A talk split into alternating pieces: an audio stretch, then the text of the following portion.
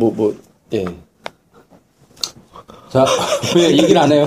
아니, 뭐, 아무 얘기나 이제 하시라고. 아니, 멘트를 해줘야죠. 시작하는 건가요? 예, 이제, 오- 오늘 뭐, 인프로 없이 그냥 바로 시작할까요? 예, 저, 우리 몇 회예요 근데?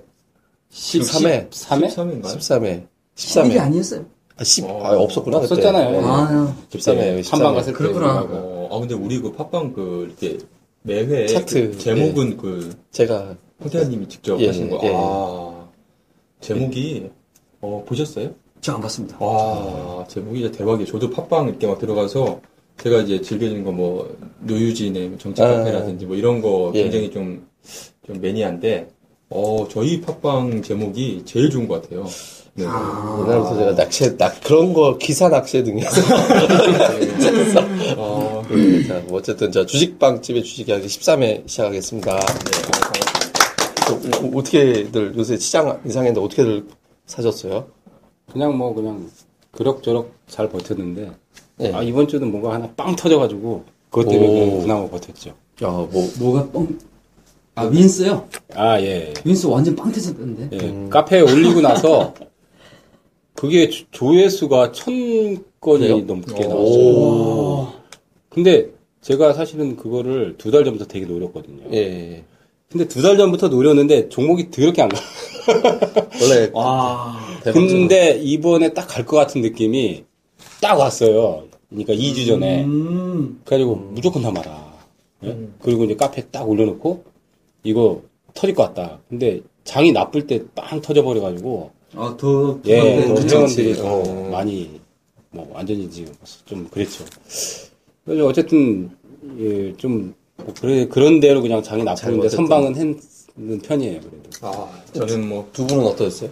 저는 그동안 계속 소외를 받다가 아 이번에 역시 현대차. 시장의 중심에서 예. 아, 역시 아, 한방 박수 한번 때려야 될것 네. 같아요. 은근과 금기와 특징과. 계속 살아났습니다. 2주 3주 네. 동안 계속 현대차 적금 들라 오늘 적금 이 들라. 정도면 2주 동안 20% 그러니까요. 아, 아까 대박이죠. 제가 오죽했으면 제가 저번에 그때 팟빵 레전드님 안, 안 오셨죠? 예, 안 왔어요. 그 팟빵 때 제가 아마 아 은행에 예금하실 돈 있으면 네. 현대차 사시라고. 되게 세게 얘기했어요. 네, 아니 진짜 은행 딱 터졌네요. 네, 은행 금리가 지금 2%가 안 되는데 그러면은, 현대차, 지금은, 현대차 지금 배당이 3%가 넘는데 제가 봤을 때는 중간 배당. 네, 네. 이번에 중간 배당만 천 원 했으니까. 혼자 서 15분 동안 네. 떨어요. 아, 현대차에. 대해. 네, 아, 너무 이게 좀 그러니까 뭐 현대차를 제가 현대차 타고 다니지도 않지만 현대차 네. 이렇게 뭐 사랑하는 건 아닌데 근데 주가를 봤을 때는 어, 음. 너무 싼 거예요. 글로벌 자동차 완성차에서 뭐 진짜 야 워렌 버핏도 사지 않았을까? 아. 제 개인적으로는 예. 안 샀겠죠. 예. 워낙 정도 또. 몰리죠. 예, 별로 안 좋아할 것 아, 같은데. 그래서 좀.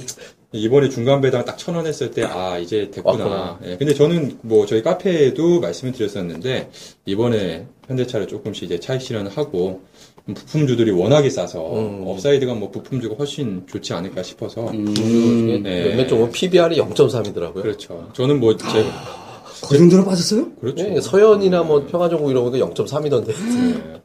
그러니까 지금 뭐 주식하시기 스트레스, PBR로 보면은 뭐 거저죠. 뭐. 네, 스트레스 받으신 분들은 제가 팟빵 저희 처음 할 때도 말씀드렸지만 저는 2분기에는 자동차 매집할 때 이제 2분기 지나고 3분기잖아요. 이제는 예. 3분기 때부터는 자동차 한번 이제 기대해봐도 좋지 않을까. 저는 음. 여전히 똑같은 시각을 가지고 있습니다. 네. 어쨌든 밸류아인이 이번에 아, 뭐 선방했어요. 이제. 장 예.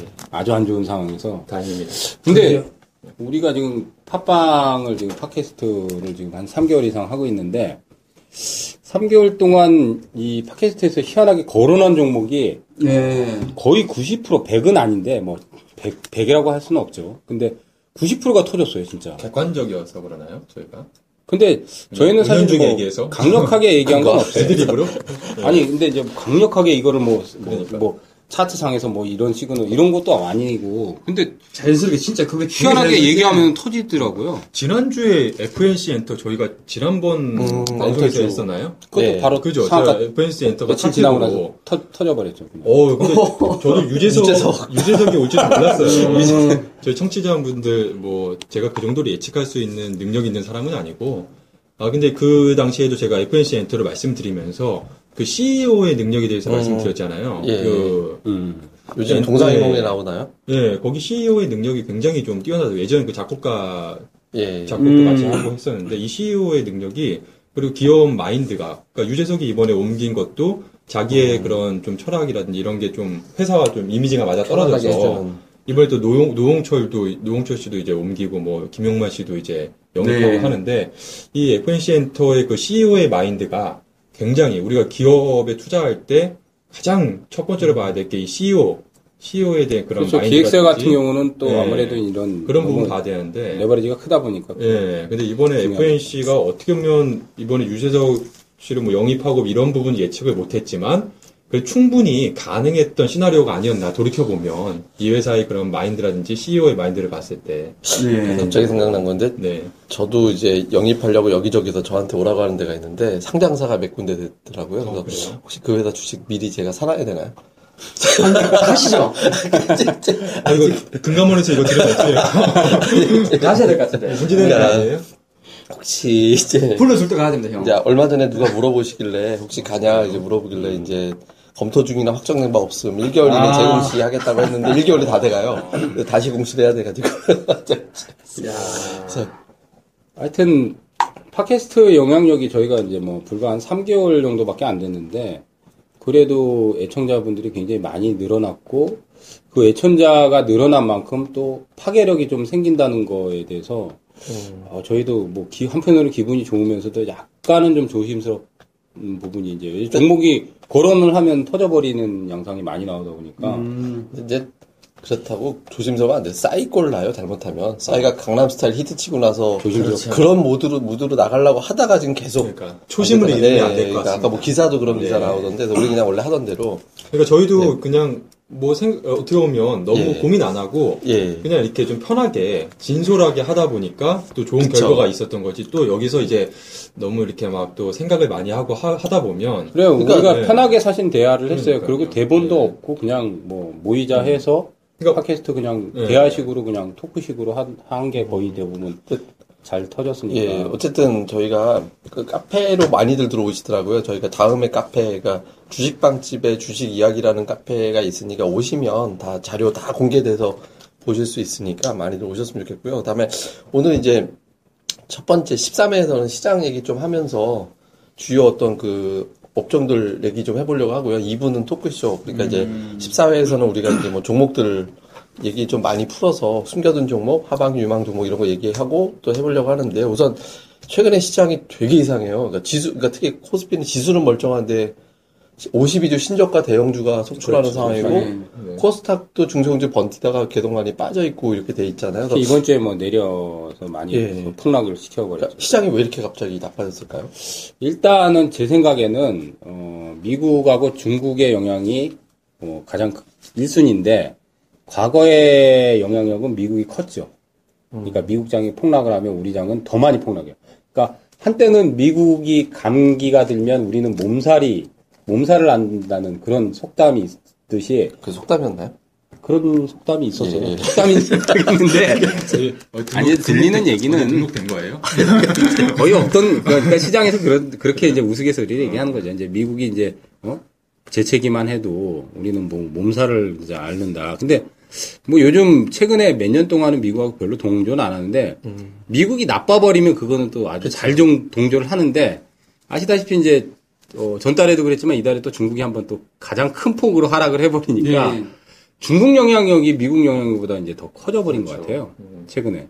그러다 보니까 이제 장이 나쁜 상황에서 중국까지 같이 폭락을 하니까 더 갖다가 쏟아붓는. 근데 결정적인 이제 원인은 사실은 뭐 기관이죠. 기관들이 뭐 계속 매도 치는데 뭐 이달 들어서도 뭐 거의 순매수를 안 하더라고요. 보니까. 그러니까 뭐 수급회선 기관이 팔고 대외적으로 이제 해외 증시가 불안정하니까 우리 시장이 올라갈 동력이 없었다 이런 것 같은데 두 분 사실 제가 아까 이제 메신저로 시장 뭐 증권사 분위기는 어떠냐고 물어봤었잖아요. 했더니 동문서답들을 하시던데 이제 이제 우리 뭐 예. 스테이크 먹고 있는 인증샷이나 찍어가지고 우리는 보복 차원에서 돈가스 먹었어요. 네. 이렇게 아, 오늘 점심 맛있더라고요. 그러니까 아, 아, 스테이크 잘 나오던데 그거 보니까. 네. 예, 시간 날 때마다 오세요. 훌륭, 훌륭했습니다. 아, 이게 얘기 날로 예. 마치 여기서 사주는 것 같은데 그냥 IR 가신 거죠? 예. 네, 오늘 IPO 있어가지고. 예, 예. 하여튼 오늘 저희 카페에 제가 오늘 IPO 음. 갔다 온 거 간략하게 해서 뭐 올렸는데, 어, 투자자분들께 오늘 들으시는 청취자분들 한번 관심 있게 보시면 굉장히 좋지 않을까. 모처럼 제가 IPO 자주 가까워서 저 여의도에 있다 보니까 자주 가는데, 제가 최근에 갔던 IPO 기업 중에서 가장 매력적인, 예, 굉- 가장 좋은 기업이 아닌가. 기업이 또 좋- 좋다 그러면 또 이제 음. 어, 그만큼 또 예. 관심을 더 문제는 또 하겠네. 가격이니까. 근데 IPO 하면 상장, 뭐, 투자자분들 잘 아시겠지만, 처음에 인기가 많은 어려워요. 주식들은 이제 워낙에 높은 가격에 형성이 예. 되다 보니까. 요즘은 바이오 제약 같은 게 따블 나던데. 그러니까요. 바로, 네. 네, 바로 따블이에요. 네. 바로 따블이에요. 그냥 뒷자리에 사람들 서 있으면 따블이에요. 네. 아, 예, 그 오늘- IPO 가서 그 네. 분위기 보면요. 딱 보면 그 거기서 서 있는 사람들이 많으면 그냥 바로 그냥. 네. 거기 와서 대충 락을 걸어요. 음. 그냥 내가 보호 예수 3개월, 6개월 뭐 기간 애들 와서 공모 엄청나게 넣고 아, 6개월 안에 안 팔겠다, 물량 받겠다 이런 사람들 되게 많거든요. 그 큰 사원분들도 많고 해서 그 분위기 보면 바로 가면 견적 나오더라고요. 뭐 바로 뭐 예. 들어오면 뭐 100% 130%뭐 제가 지난, 지난주에 그 흥국 FMB라고, 예. 그 이제 상장, 곧 상장할 예. 회사 아시, 아시나요? 예. 그 스타벅스라든지, 예. 뭐 이런 데 가면, 우리 뭐, 그 커피 빼고, 예. 다른 이제 과일 음료라든지 예. 뭐 이런 거 있잖아요. 그런 거 이제 거의 뭐 독과점적으로 우리나라 하는 회- 업체인데, 뭐 한국 FMB도 굉장히 인기 많더라고요. 근데 아마 상장하면 시- 상장 시초가가 PR 한 20배에서 30배 정도 거래될 것 같아서 예. 개인적으로는 좀 뭐, 뭐 하반기 이후에나 싸지면 관심을 가져볼 생각인데 오늘 그 파인텍이라는 회사도 한국 F&B만큼 예, 좀 열기가 좀 오늘 예, 기관 투자자분들 많이 오셨더라고요. 그래서 이 종목도 이 종목 상장해도 한 PR 한 5배에서 6배 많이 받아봤자 그 정도. 지금 워낙에 경쟁사 이라이폼이 시장에서 지금 소외받고 있어서 그 정도이기 때문에 어, 굉장히 좀 어, 관심 이번 상장 시초가만 높지 않으면 관심 있게 좀 접근해도 좋지 않을까. 네. 예, 아까도 제가 시장 물어봤더니 정문 선생 이거 예, 오늘- 대답이 너무 이상한데 지금 그래서 오늘 오늘 오늘 여기에 꽂혀가지고 오늘 이 회사에 너무 좋은 기업이. 예, 그건 네. 자, 정확, 자세한 근데- 자료는 네. 카페 와서 어, 근데 자료가 자료가 어, 괜찮으니까. 되게 빨리 올렸더라고요. 예, 너무 아. 예, 회사 내용도 좀 심플하고 예, 어쨌든 자료는 카페에서 이제 자- 아주 상세하게 잘 예, 올려주셨으니까. 주식 빵집의 주식 이야기 다음에만 있습니다. 저는 요즘에 좀 많이 긋고 있어요 그냥. 예, 예. 그 시장을 잘 모르겠어서 예. 그러면서 좀 많이 생각을 하고 아, 있는데 걷는다고요? 예. 예. 되게 좀 많이 걸어요. 그러면서 생각을 하는데 잘 모르겠더라고요.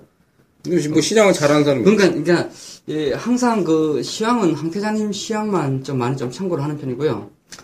그리고 무엇보다도 오늘 기업들 실적 나온 거 가지고 좀 몇 개 봤거든요. 음, 그래도 시장은 누가 뭐라 해도 바이오 제약 같아요. 음, 왜냐면은 다른 뭐 제조업들 지금 실적 안 나와서 밑으로 다 두들겨 맞고 있고 근데 오늘 뭐 보령 제약이나 일양약품이나 어 또 녹십자 이, 이쪽 실적 오늘 나와서 끌어올렸죠. 봤더니 예, 오후에 다 좋더라고요. 다 끌어올리더라고요. 그러니까 결국은 이게 거품인 거는 다 알아요. 이 모든 대한민국 투자자들은 다 아는데 너무 많이 올랐다는 건 맞는데 네. 그래도 실적이라든지 성장이 뒷받침이 그냥 되니까. 다른 모든 섹터에 비해서는 가장 지금 탁- 좋아지고 탁월하- 있어요. 탁월하다, 가장. 좋아지고 있어요. 특히 지금 또 한미 사이언스 같은 경우는 장 마감 후에 실, 지금 호재 하나 나와가지고 시간에 지금 점상 들어가고 있는 분위기 같거든요. 어, 그래요? 진짜 이게 시장을 선도하는 종목들 그리고 오늘 신고가를 봐도 여전히 바이오 제약이 최고 많더라고요. 이러면서 계속 좀 그러면서 좀 생각을 해보고 있어요. 나, 나는 매매를 도대체 어느 섹터에서 매매를 좀 풀어야 하나. 이제 고점 분위기가 요즘 많이 나와가지고. 근데 고점 분위기지만은 어찌됐든 다른 종목들과 똑같이 비교를 해도 그냥 상대적으로 세고 돈이 많이 물려 있고 어, 그 시세가 가장 좀 폭발적으로 좀 증가하다 보니까는 그래도 여전히 이쪽을 좀 바라봐야 되는 건 아닌가 이런 생각 좀 가지고 있습니다. 예. 근데 이제 저는 시장 얘기를 조금 하면, 그러니까 바이오 얘기는 저도 비슷하게 생각해요. 왜냐면 삼성물산하고 제일모직하고 합병할 때 제일 자랑했던 게 뭐냐면 제일모직은 바이오 사업하겠다. 네. 그러니까 삼성에서 계속 바이오 재료가 양산될 가능성이 높고 그 과정에서 수혜주는 또 다른 양상에 기존에 우리가 신약 가지고 재료 많이 품었다 그다음 사업 쪽 관련된 용도로 올라가다가 했기 때문에 바이오가 대장주는 바꾸겠지만 더 가겠다라는 생각은 들어요. 그러니까 주도주는 살아있다. 근데 말 바꾸면 뭐냐면 주도주가 살아있으면 하락장이 아니거든요. 그러니까 지금 장이 그동안 약했던 걸 생각을 해보면 현물 쪽에서는 기관이 팔았지만 선물을 먼저 팔았던 게 외국인들이었잖아요. 그래서 외국인들이 왜 팔았을까 생각을 해보면 환율.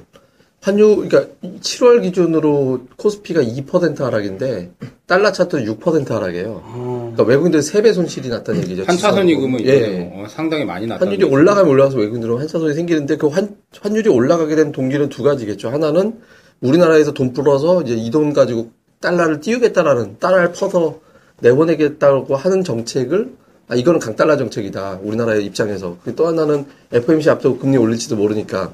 그러니까 달러가 이제 떨어지기가 어려운 상태가 만들어지다 보니까 외국인들 입장에서는 하락할 거라는 거에 대한 걱정 때문에 해지를 걸 수밖에 없으니까 선물 매도. 그러면 기관들 입장에서 어 선물 매도가 5조 6조가 쌓였네. 그러면 하락장이네라고 하니까 주식을 팔고 퍼부은. 오는. 그리고 좀 제가 뭐 표현이 그렇죠. 좀 싸가지 없는 투자자들이 좀 있는 것 같아요. 보면 대우조선해양, 다음에 이제 뭐 하이닉스, 현대건설 가만히 생각해보면 실적이라든가 이런 거, 그러니까 대우조선해양을 빼놓고 실적 이상의 내용 가지고 흔들었거든요. 그러니까 그 대우조선해양 생각을 해보면은 얘네들 손실이 2조 아니면 3조 잡힌다고 그랬잖아요. 네.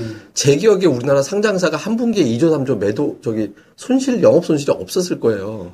그죠? 그러니까 파급력이 얼마나 무서워요. 어닝시인 것도 바로 직전에. 그렇죠. 그러니까 딱 직전에 갑자기 실적 분위기를 완전히 그냥 초토화시켜버리면서 출발을 해버렸잖아요. 그리고 하이닉스도 뭐 마이크론이 중국에 매각될 리가 없는데 그런 분위기 만들어내면서 분기 영업이 1조 4천억 내는 기업의 분위기를 완전히 나쁘게 만들어버렸잖아요. 그다음에 현대건설도 건설업종 회계 장부의 어떤 특성이라고 저도 생각을 하는데 그것 때문에 현대엔지니어링 분식했다고 때려버리고 그러니까 실적을 바라보지 하- 하지 않고 그냥 공포감으로 만들어 버렸잖아요. 그러니까 이게 전 저는 좀 의도가 있다고 생각을 해요. 그러니까 의도적으로 밟아놓고 뭔가 이제 사놓고 올리려고 하나 보다. 그러면 이제 언제 가느냐? 이제 거기 생각해보면 제가 이제 힌- 좀 팁을 하나 드리면 시장이 고전할 때 우리가 읽어볼 수, 선제적으로 알 수 있는 지표들이 있어요. 첫 번째는 뭐냐면 제가 자주 말씀드리는 미국의 국채 발행 일정. 네. 그러니까 이제 미국 국채 발행 일정이 진행되는 기간 동안에 지금 정확하게 빠졌어요, 시장이.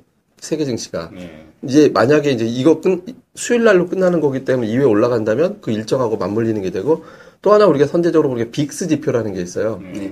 이게 뭐냐면 한 달 동안에 다우 지수, S&P 지수가 몇 퍼센트 움직일 거냐라는 거를 따지는데 이게 보통 30을 넘어가면 금융시장에 위기가 온 거고 20이 넘어가면은 금융시장에 뭔가 불안하네 이렇게 느끼는 건데 이게 12로 내려오면 꼭 위기설이 나와요. 아. 그러니까 올라가다 그래서 제가 아마 얼마 전에 카페에다가 전략글 올릴 때 빅스가 12에 왔습니다. 그러니까 12에 오게 되면은 느닷없이 갑자기 악재 하나 만들어내니까 그럴 수도 있으니까 한번 관찰을 해보셔야 됩니다라고 말씀을 드렸거든요. 여자씨 그러네요, 그러니까. 이거 딱 왔죠. 그러니까 빅스 12에 국채 만기하고 이번에 겹쳤거든요. 그리고 FMC까지.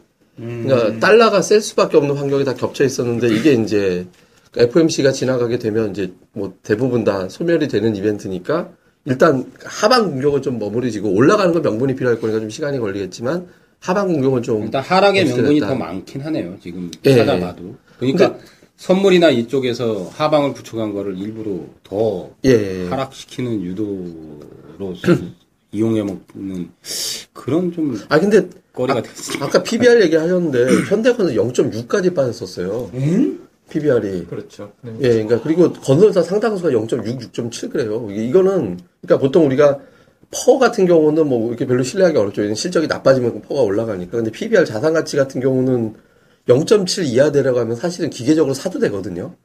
근데 지금 0.6까지 빠지고 자동차 부분은 0.3. 진짜 이거는 심각하겠다. 그러니까 회사 주식이 아니라 쓰레기가 돼 있는 거거든요. 예. 그러니까 쓰레기. 왜 이게 쓰레기? 어, 진짜 근데 예, 예, 저도 좀 봐야 되겠네요. 예, 예. 너무 그동안 뭐 PBR이니 PBR이니 이런 거 무시하고 투, 주식 투자를 좀 했다가 이렇게 좀 지체는 널려 있으면은 좀 관심을 좀 가져야 되겠네요. 그러니까 저는 개인적으로 올해 2015년 주식시장은 예. 그 한마디로 정의하면 그러니까 바이오에 의한 아. 바이오를 위한 예. 바이오에 의한 시장이다. 바이오에 네, 결국에는 뭐 2015년은 그냥 모멘텀, 모멘텀 네. 장이었고, 그러니까 모멘텀 투자를 하는 사람들은 정말 수익률이 극대화됐었고 음. 반면에 소위 말하는 가치 투자 그러니까 저평가되어 있는 이런. 어, 주식을 하는 사람은 굉장히 좀 힘든 그런 뭐 시기를 좀 보내고 있는데 제 지난번에도 그 한국밸류 예, 그 찌라시 예, 그. 말씀드렸잖아요. 예. 아 최근에 신문 기사를 봤더니 깜짝 놀랄 만한 게 그 공무원 연금에서 예, 그 공무원 네. 연금이라든지 뭐 국민연금 이러한 연금에서 이제 보통 이제 그 투신사라든지 우- 자산운용사라든지 이쪽에 이제 위탁 운용을 예. 하잖아요. 근데 공무원 연금에서 그 한국투자밸류에 그 운용 자금 맡긴 거를 뺐더라고. 요 오. 그러니까 결국에는 그거 빼서 지금 수익이 잘 나는 아. 뭐 이러한 중소형 그쪽 펀드라든지 아니면 이쪽으로 옮겨가지 않았겠습니까? 워낙에 그렇죠. 수익이 안 나니까 예. 이게 사실 좀 부끄럽더라고요. 아그 저도 수익은. 예, 왜냐면 지수가 그래도 무엇보다도 2,000원 이상에서 놀고 있는데 그렇죠. 5% 미만이에요. 예. 음. 아, 이건 진짜 되게 좀.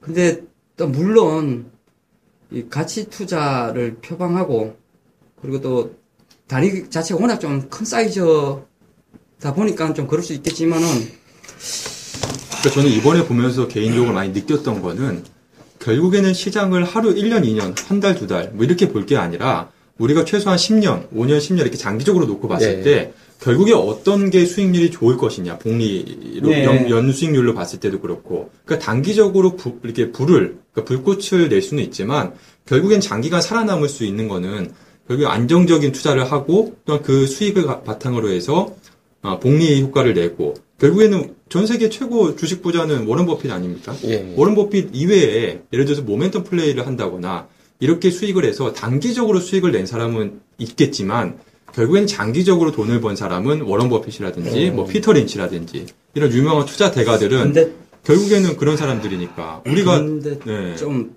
시간이 그렇죠 너무 시간이 예. 조급하니까 개인들한테 주어진 저는-. 예, 예. 제 18개월 된 딸내미가 있거든요. 네. 아, 벌써 그렇게 됐네. 예, 18개월 됐어요. 딸내미 앞으로 펀드를 가입을 해줬거든요. 음. 중소형. 예.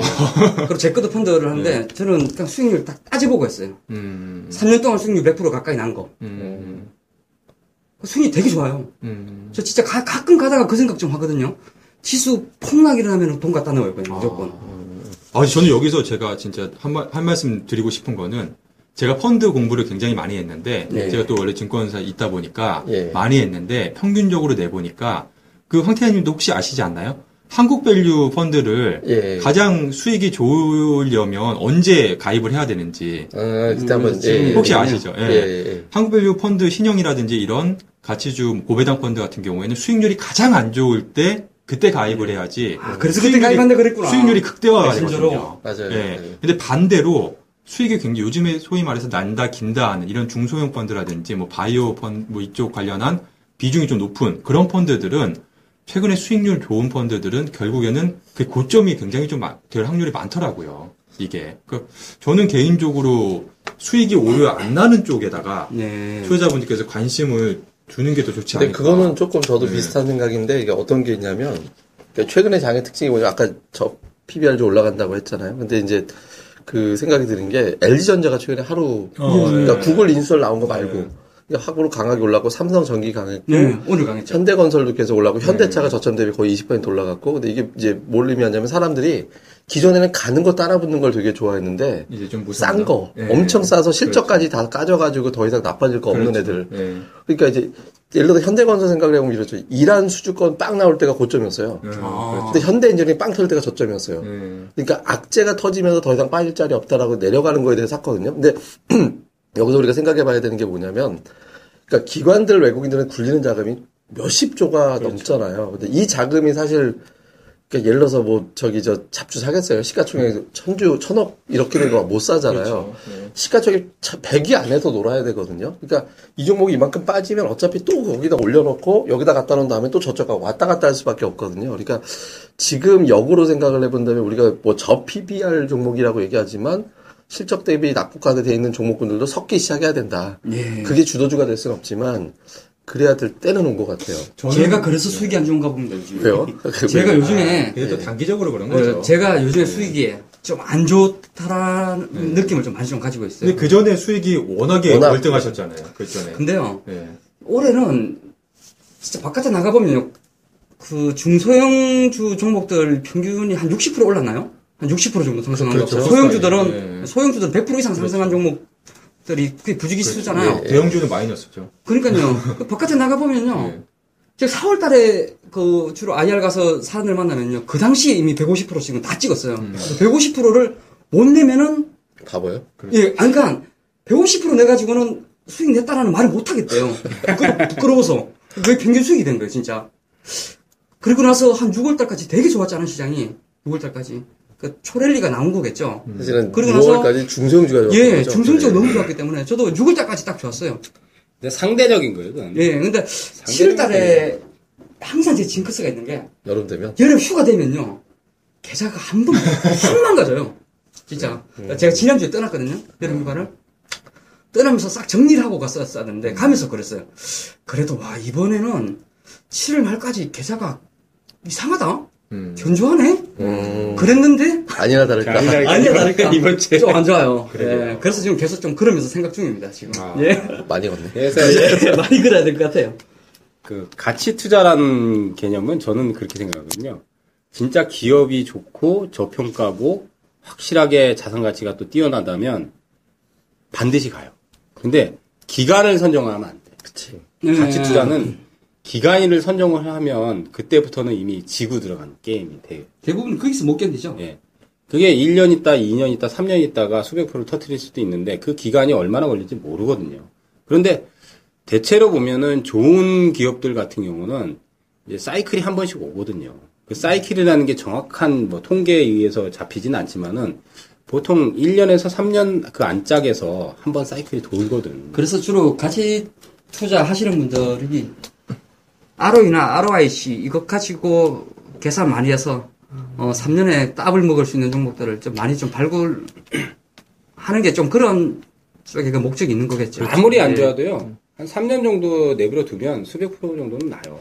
그 정도 좋은 기, 기업들은. 수백 프로짜리 한점 주세요. 근데 이제, 네, 근데 이제 그런 투자를 하기가 굉장히 어려운 게, 예. 그러니까 투자자분들이 분산 투자를 안 한다는 점. 아, 그쵸, 그쵸. 그쵸. 몰빵. 그러니까 예, 항상 그 비중이 높고 제가 저는 카페에서도 자주 말씀드립니다만 제가 그렇게 자동차를 그렇게 좋게 보고 현대차를 제가 은행이 여- 예금을 깨서라도 현대차를 사야 된다라고 말씀을 드리지만 결국에는 제가 포트의 10% 이상을 채우지는 않거든요. 왜냐하면 다른 것도 사야 되니까 이게 아무리 좋, 좋다 하더라도 예. 그러니까 개인 결국에는 투자는 이제 좋으면 확 질러. 그렇죠. 왜냐하면 너무 조급하니까. 저도 마찬가지거든요. 저도 조급해요. 근데 빨리 벌고 싶은 돈을 그런 욕심도 있고 하지만 근데 결국에는 이게 복리거든요.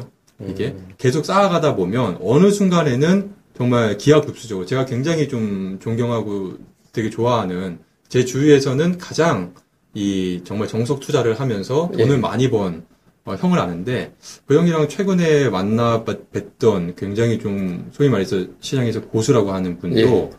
거의 뭐 진짜 종목들을 진짜 재미없는 종목들 있잖아요. 음, 정말 재미없는 거. 뭐 요즘에 소위 뭐 철강주에서도 뭐 세아제강이라든지 뭐 이런 정말 예, 재미없는 주식 그런 주식들을 깔아놔요. 이런 거. 근데 그분도 자산이 주식 자산이 한 500억 정도 거의 뭐 슈퍼 슈퍼겜이더라고요. 음, 근데 그분들도 보면 그렇게 종목이 아무리 좋아도 비중을 한 5%에서 아이고, 아무리 500억 많아도. 예, 10%를 넘기질 않더라고요. 다리가 너무 큰데 근데 네. 500억 5%면 20억인데 2억, 예. 2억 5천. 근데 그분이 2억 5천이에요? 지금은 2억 5천이에요? 예, 억단. 지금은 그런데 그분이 불과 우리처럼 몇 천만 원으로 뭐 이렇게 시작했을 때도 있을 거 아니에요. 근데 그 당시에도 그분은 똑같은 이러한 투자 철학을 가지고 했으니까 결국에는 이게 뭐 계속 그 자금이 늘어나다 보니까 이제 금액이 커진 거지. 결국에 투자, 투자 철학은 좀 가- 같더라고요. 그러니까 예. 투자 철학이 중요한 것 같아요. 그런 비중 조절에 대한 부분. 그러니까 어, 우리가 뭐 모멘텀 투자를 한다 하더라도 비중을 정말 50포인트 뭐 60% 이렇게 들어가다 보면 오늘처럼 출렁이면 진짜 손절이 나갈 수밖에 없어요. 그쵸. 정말. 근데 한 뭐 10%뭐 이렇게 사놓으면 오늘 같은 날 더 살 수 있거든요. 내가 정말 좋다고 생각하는 종목은. 그러니까 투자자분들께서 제일 이번에 이 변동성이 좀 30%로 확대가 되고 그 시장의 변동성이 좀 확대가 되면서 많이 느꼈던 부분은 아, 이 비중 조절에 대한 중요성. 음. 예, 그 부분을 우리가 다시 한번 이번에 많이 좀 생각을 해봐야 되지 않을까. 그러니까 실제로 비중 같은 경우는 뭐 저는 직접 본 사례가 있는데, 그러니까 한 2년 됐나? 2013년도였던 것 같은데, 그때 하이닉스가 되게 많이 주가가 힘들었어요. 그러니까 막 3만 원 밑에 가 있고 막 그럴 텐데, 어떤 분이 하이닉스 비중이 굉장히 많으셨던 것 같아요. 근데 많았는데 이것 때문에 못 견뎌 하시더라고요. 비중이 많아. 예, 근데 이제 근데 저는 하이닉스에 대한 확신은 있었거든요. 그러니까 워낙 그러니까, 그러니까 제가 좋아하는 게 좀 희소, 음. 이제 좀 자꾸 경, 그러니까 압도적으로 기술력이 높거나 아니면은 얘네들 말고 몇 개 기업 안 남는 애들 뭐 이런 거 되게 좋아하는 독점적인. 편인데 하니까 그런 케이스잖아요. 그래서 그냥 냅두면 갈 것 같아요. 근데 이게 개인 투자자들 어차피 이 돈을 가지고 다양하게 써야 되거든요. 뭐 생활비도 뽑아 써야 네. 되고 그러니까 이게 못 견디니까 근데 이분이 굉장히 힘든 상황에서 이제 하이닉스를 손절하고 했는데 그분 손절하고 나서 주가가 나중에 5만 원 넘어가고 막 그렇게 두 배, 두 배 정도 야, 올라가고. 예, 근데 이게 투자자들은 이걸 갖다가 하이닉스를 견딜 수 있게 하는 힘은 두 개 중에 하나가 돼. 내가 아예 잊어버리든가 확신이 있다면 뚝심 있게 잊어버리든가 아니면은 말씀하신 대로 비중으로 분산을 해놓거나 물론 분산을 못난이로 해놓으면 안 되잖아요. 그 못난이로 해놓으면 네. 얘도 빠지고 쟤도 빠지면은 차라리 그냥 하나로 합치면 신경이라도 쓰이는데 근데 그렇게 될 수는 있겠지만 약간 좀 포트폴리오를 갖다가 이게 포트폴리오를 분산하는 이유는 뭐냐면 똑같은 종목군을 사라는 게 아니라 다양하게 골고루 사서 나눠가지고 위험을 그렇죠, 털어내고 섹터를. 예, 그러니까 네. 한번 빵 터질 때는 이걸로 덕보고 뭐 이렇게 가자라는 의도잖아요. 근데 이제, 이제 그렇게 좀 해놓고 가면 좋은데 투자자들이 그걸 못하면서 스스로 그냥 괜히 쫓기기만 하는 이런 형태가 되죠. 자금이 좀 여유 있으면 그렇게 하는 것도 좋아요. 이제 가치주를 나누고 성장주를 나누고 저퍼주나 저 PBR주를 나누고 그러면은 가세타가 아주 분명하게 나눠지잖아요. 근데 포트를 그렇게 담아서 하면 딱 아주 두드러지게 탁 구별이 가거든요.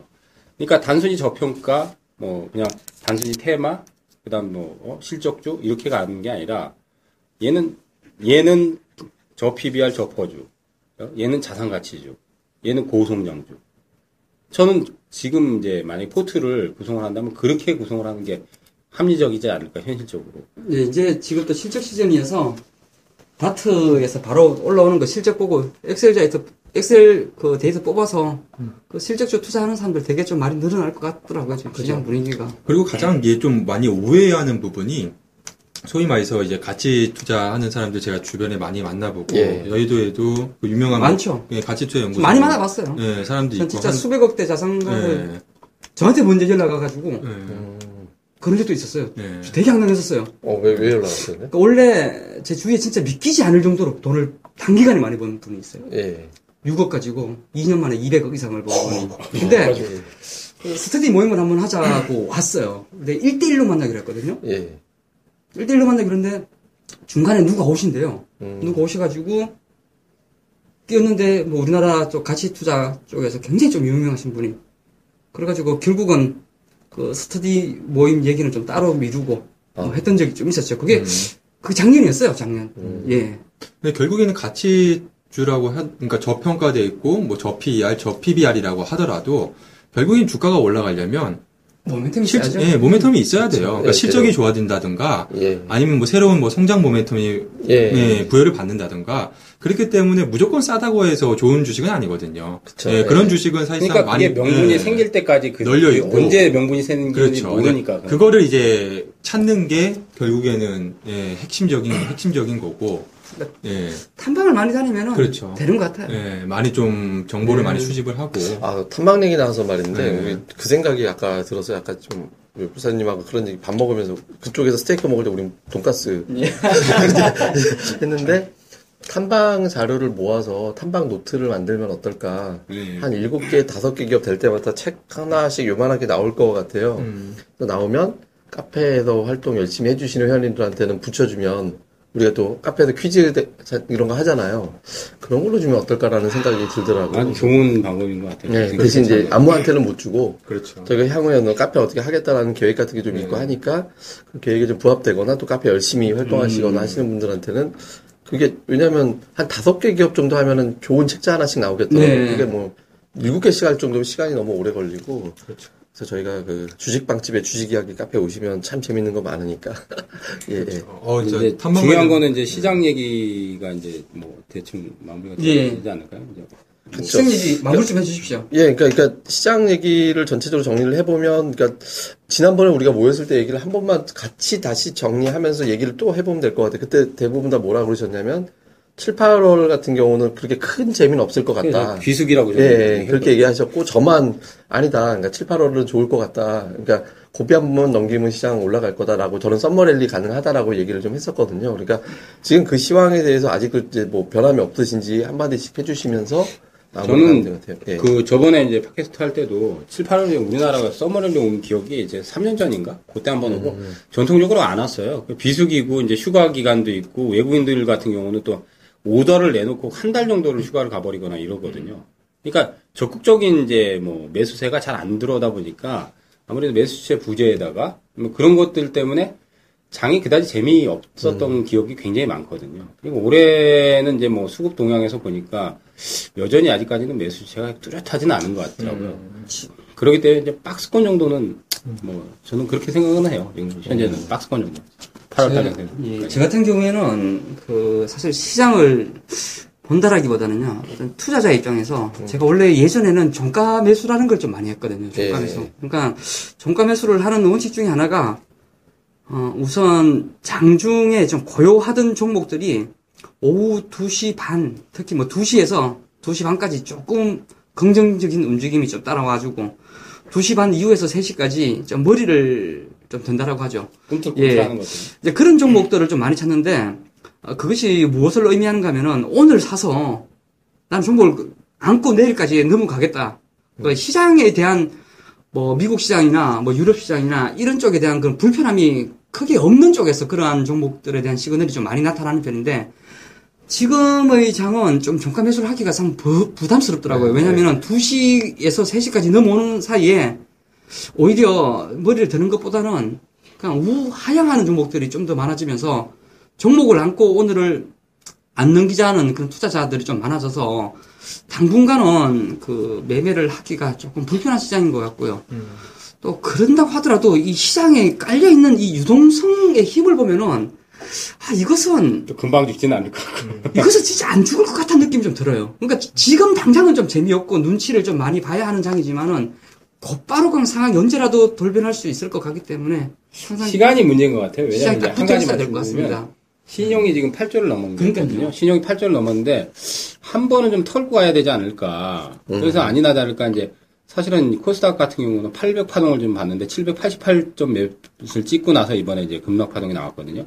근데 신용이 지금 8조로 넘어서는 그 흐름이기 때문에 한 1, 2주 이상 정도는 신용 물량들을 좀 털어내는 그런 작업이 좀 필요할 것 같아요. 그래서 왜냐하면 신용이 한 번도 줄지 않고 거의 지금 매 수결정은 계속 늘어나는 상황인데 예탁금도 늘긴 늘었는데 예탁금은 지금 22조, 24조 그 사이에서 일단 좀 갇혀 있더라고. 그러니까 유동성은 크게 빠져나가진 않는데 어쨌든 신용은 한번 털고 나가야 되는 그런 상황인 것 같아요. 이번에 위기는 또 올 것 같다. 예, 예, 신용 털기. 변동성을 싫어하는데 변동성이 커지다 보니까 그리고 그쵸 변동성을 싫어하는데 어느 정도 고점에 대한 그런 기사 내용들이 좀 많아지다 보니까 계속 올라가면 경제성 매물이 출회할 수밖에 없는 상황인 것 상투는. 아닌 것 같아요. 상투는 아닌데 어쨌든 한 번 정도 털고 가야 돼요.